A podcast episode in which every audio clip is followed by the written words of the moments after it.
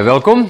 Dit is die woordskool Lukas Bybelstudie en ons begin vandag by Lukas hoofstuk 19. Uh voordat ek begin, wil ek net sê as jy hierdie video kyk en dit is die jaar 2022, want dit kan mos nou wees dat jy nou eers paar jaar later na hierdie opname kyk. Uh dan gaan dit nou nie help nie, maar as dit 2022 is en jy weet van sendelinge of gelowiges uh in uh in suidelike Afrika. Nou lande soos Angola, Zambië, Tansanië, Kenia, Rwanda, Uganda, Mosambiek, Zimbabwe, Botswana. So daai groepering van lande as jy op die kaart gaan kyk. Dan wil ek uh, hê jy moet my asseblief kontak.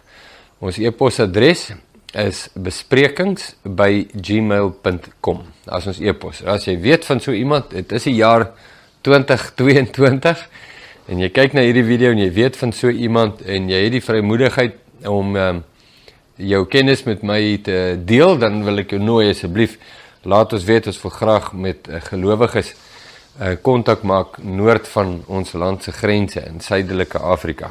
Ek sal dit baie baie waardeer. Baie baie dankie. Reg, Lukas hoofstuk 19. Uh onthou weer dat ek dit net sê vinnig, kom probeer dit in twee sinne doen. Onthou ons het te doen met die openbaring van Jesus want dis waaroor alles gaan. Jesus se inhoud, se persoon, se posisie en status. Wat ons ook al lees in die Bybel, het te maak met die seun. Die geliefde van God in wie hy 'n welbaai het en die opdrag luister na hom. En dit is wat Christene Christene maak. Christene uh, erken dat Jesus is wie hy gesê het hy is en aanbid hom as die Here en meester van hulle lewens. En volg hom nouliks in hulle lewe na. Leer wat dit beteken om hom gehoorsaam te wees in die koninkryk van God. Dit is wat 'n Christen is. Enigiets anders mag deurgaan as 'n Christen in die wêreld maar dit is nie 'n Christen nie.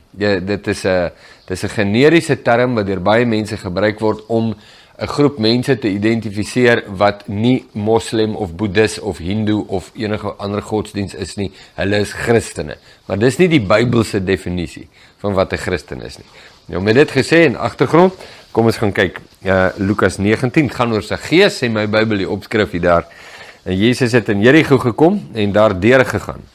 En daar was 'n man met die naam van Saggeus, 'n hoof van die tollenaars en 'n ryk man. Ja, dit is nou nou weet ons al wat sê Jesus oor ryk mense, ons het dit gelees in die vorige hoofstuk. En uh, ons weet ook wat sê hy van tollenaars. En ons weet ook dat hy die kenner van mense harte is. Hy weet wat in hulle harte aangaan. En uh, en hy openbaar homself op elke liewe geleentheid op 'n baie kosbare en unieke manier. So, kom ons kyk wat wat is die kern van hierdie verhaal wat ons eintlik so goed ken, hè? En uh, hy het probeer om Jesus te sien. Dis nou Saggeus, die owerste van die tollenaars, die hooftollenaar. Um, uh, om Jesus te sien wie hy was, maar vanweer die skare kon hy nie omdat hy klein van persoon was. Nou ek onthou was klein was as jy omtrent net so 3 bakstene hoog en dan sing jy in die sonnaskool se gees was 'n klein man en 'n baie klein man. Hy wys almal hoe klein was sy gees, so wat die kinders betref was sy gees so piep klein. Ehm um, Uh, want hy sou daar langs verbygaan. So hy klim toe op en uh, eh, ek het daai versie gemis, vers 4 en hy het vooruit gehardloop en in 'n willevye boom geklim sodat hy hom kon sien, want hy sou daar langs verbygaan. En toe Jesus by die plek kom, kyk hy op en sien hom en sê vir hom: "Sy gees, maak gou en klim af, want ek moet vandag in jou huis bly." Nou, hier is inligting wat ons het en dan word hier gesuggereer na inligting wat ons nie het nie. En jy moet albei raak sien. So die inligting wat ons het is wie sy gees was. Lukas skryf dit net so, rakelings. Hy was 'n tollenaar, hy was senior onder die tollenaars, so hy was 'n hoof, 'n owerste. Ehm um, hy was klein van postuur en hy wou Jesus baie graag sien. En uh, en toe hardloop hy vooruit en gaan klim in 'n boom want die skare verdring hom en hy kan nie hy's korter as almal en hy kan nie mooi sien nie. Dis wat ons weet. Maar die die toneel wat hier afspeel suggereer dat daar iets is wat ons nie weet nie. En dit is Lukas skryf wat hy waarneem van buite, nê? Nee? die rang van Saggeus, die werk van Saggeus, die postuur van Saggeus en die reaksie van Saggeus. Dis wat hy beskryf. Maar wat Lukas nie weet nie, wat hy nie insa in het nie, maar Jesus wel het. En dit is wat gaan werklik in Saggeus se hart aan. Nou, as daar iets is wat Jesus uh sou uh maak stop, dan was dit die werkings binne in 'n mens se hart. Dit was die groot ding. So toe Jesus by die plek kom waar sy gees in die boom is, toe gaan staan Jesus en hy kyk op en sê vir sy gees, ek het 'n afspraak met jou. Nou, as daar iets is wat wat Jesus aantrek na mense, dan was dit die die die kennis van die werking van die Heilige Gees in hulle harte. As daar as daar iets was wat Jesus afgestoot het van mense, dan was dit die kennis van die weerstand in hulle harte. En dit sien jy oor en oor en oor en oor. 'n Handige stukkie kennis om te hê, hoor? Veral as jy as jy lees. As jy sien Ja, ek dink nou maar sommer aan die fariseërs of dink aan Johannes 2 wat sê die mense het aan hom geglo maar hy het nie in hulle geglo nie want hy het geweet wat in hulle harte. En jy sien hoe hy optree teenoor die fariseërs dan dan kan jy sien die fariseërs stoot Jesus weg ehm um, Jesus het 'n ander soort reaksie met die fariseërs. Hy's hard op hulle en hy's streng met hulle en hy's direk met hulle. Ehm uh, maar maar hier met sy gees gaan stop hy en hy sê ek het 'n afspraak met jou. So dit sê vir jou dit is nie sommer net Jesus loop rond in die straat en dan besluit hy sommer so uh die Engelse praat van willy-nilly sê hy ah ek gaan met jou tee drink. Nee, ek wil nie met jou tee drink nie. Dit dit dit dis nie dit nie. Dit is Jesus weet wat gaan in hulle harte aan. Ja, eh, hoeveel keer lees ons in die Bybel dan vra hulle Jesus 'n vraag dan staan en Jesus weet wat in hulle harte aangaan. En dan antwoord hy nie hulle vraag nie want hy weet dit is nie dis nie die vraag wat hulle vra nie. Hulle is besig met onderduimsede. Of hy antwoord hulle heeltemal iets anders as wat hulle gevra het omdat hy weet wat in hulle harte aangaan. Hy praat heeltyd met met die hart van die mens. So so ons kan dit staan nie in die teks nie oor die toestand van Saggeus se hart nie. Maar die heel eerste teken dat ons weet dat daar 'n roering in Saggeus se hart dat die rede hoekom hy Jesus soek is nie net omdat hy geïnteresseerd is in hierdie celebrity wat nou hier in die omgewing is nie. Daar's iets anderste. Dit is soos die blinde man wat hulle vir hom sê maar dit is Jesus van Nasaret en roep hy uit Jesus seun van Dawid. Daar's 'n roering in die blinde man se hart wat groter is en baie dieper is as wat jy kan waarneem met jou oë of wat die status quo is van die mense rondom hom. En dieselfde hier met Saggeus. Nou die eerste teken wat ons sien dat iets roer in Saggeus se hart is die feit dat Jesus gaan stop by die boom en opkyk en vir hom sê ek het 'n afspraak met jou. Nou die volgende tekens van uh van die onsigbare die kennis wat nie in die teks staan nie, die roeringe in sy gees hart, is die reaksie wat sy gees toon by die maaltyd waarby ons nou nou gaan kom. Ek noem dit sommer nou want dit is so 'n bekende storie. Hierdie is 'n verskriklike belangrike ding. Ek hoop jy begryp wat ek nou probeer verduidelik. Jy verstaan wat ek sê want dit is aan die kern van menswees en die mens se verhouding met God. Is wat gaan in die hart aan? Ehm um, en en ons da, daarom sê die Bybel moenie oordeel oordeel. Jesus sê moenie oordeel volgens wat die oë sien nie. Maar re, oordeel regverdige oordeel.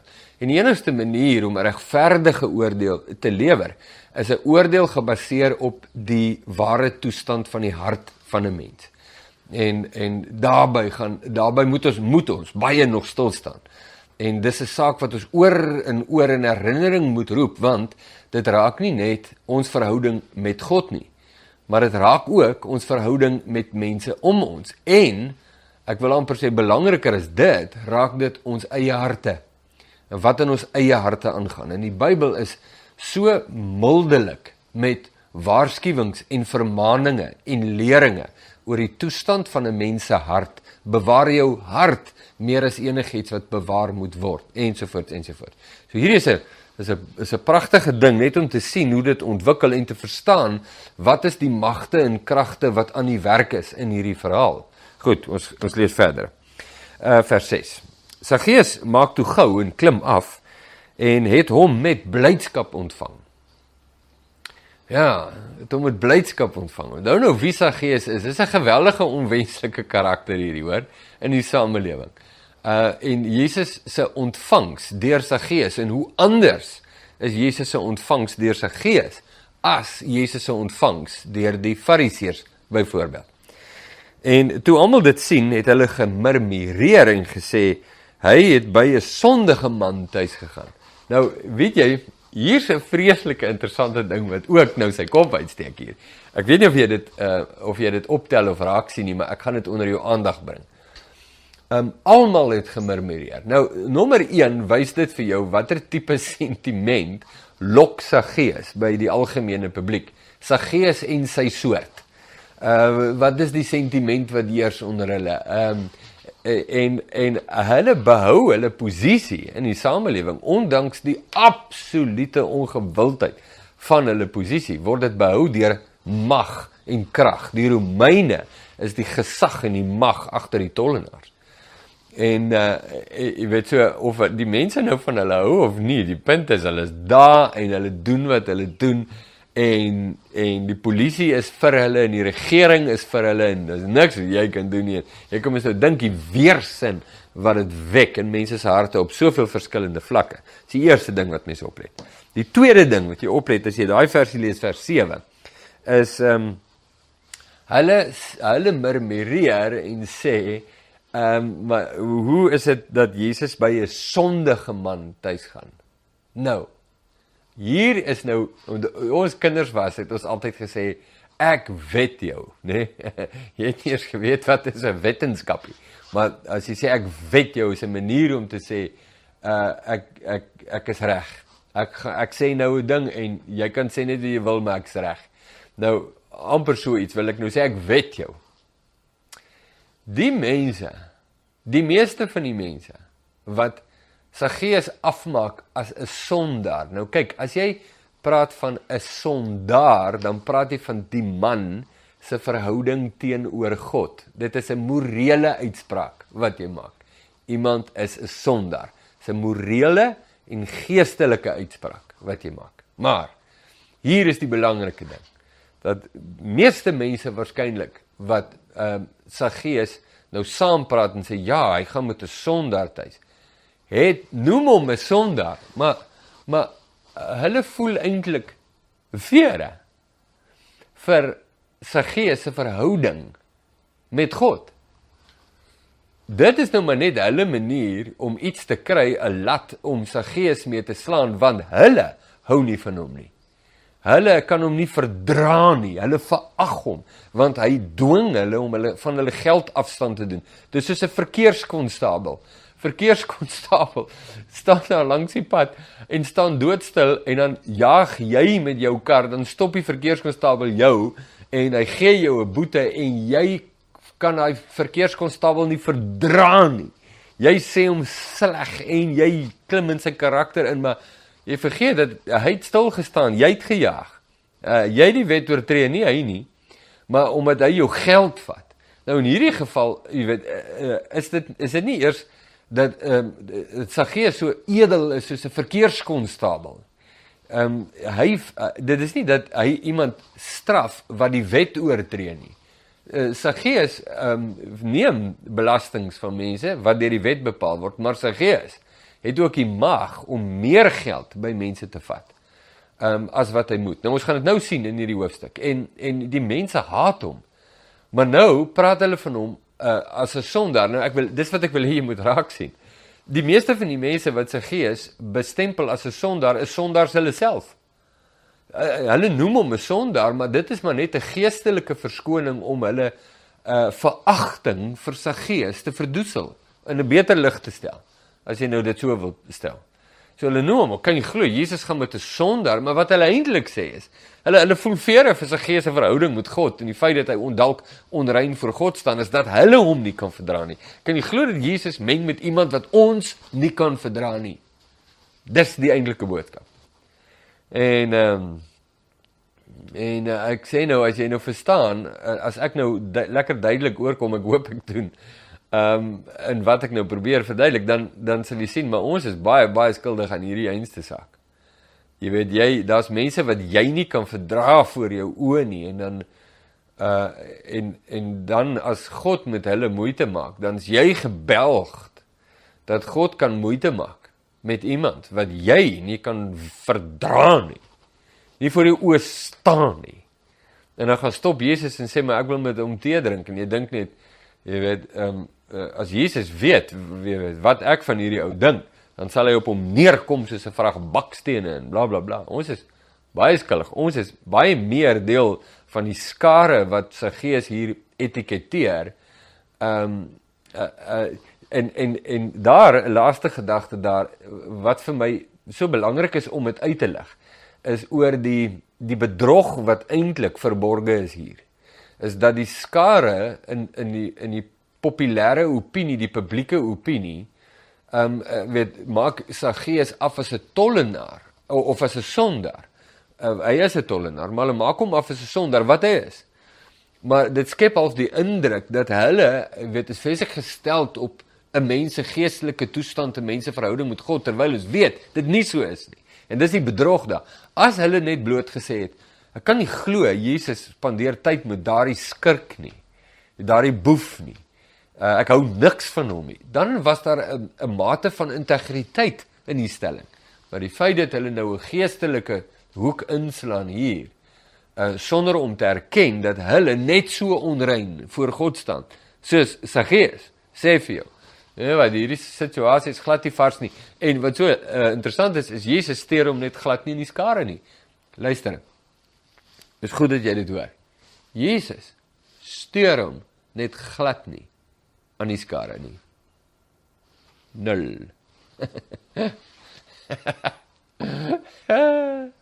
Ek en jy steur ons so maklik aan die skare as die skare sê mm, ietsie dan gaan ons ook nou maar saam want nou nou kom hulle op ons koppe neer.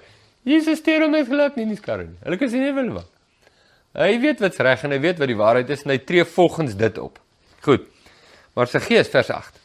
Maar sy gees het gaan staan en aan die Here gesê: "Here, kyk, die helfte van my goed gee ek vir die armes en as ek van iemand iets afgepers het, gee ek dit vierdubbel terug."